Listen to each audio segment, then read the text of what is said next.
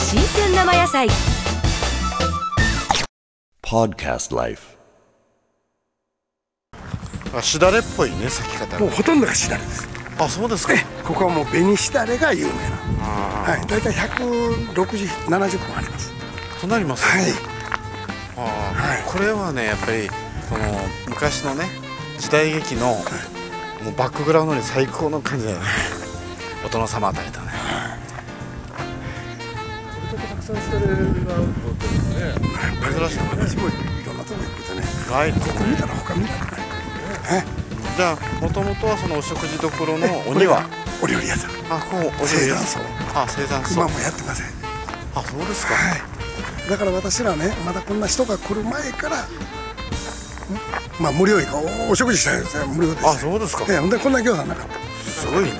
はいだからよう送ってきてで私らもちょっと見えるもんでねこれは順路としてはどちらがいいのえかなこちらまず行きますはいはい素晴らしいねねえちょっと見る目じゃないですかあこれは値打ちどころか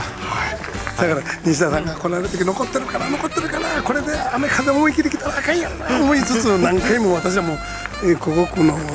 7回も8回も来てまあす本当にあれが生きてた教育ねだからああいうピンクと一緒にあるとまたそうですねああしだれはいいねちょっとまた八重とは違いますからね全然ねうんあれはな教育王とも言われてるしここのは木桜って言われてるんですしだくら違そう違うでしょいますねえっ、とそれはもうはい最もう低左の右さんも満開ですまたちょっと若干色が違いますよね、はい先ほどのと違うでしょ違いますねだから微妙にねよく言われてるのは教育王と木桜とは違うっていう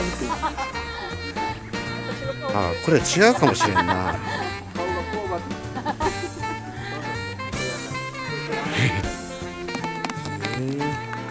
しかしこのしだれはいいねこれで大体670年で This program is presented by Podcast Life.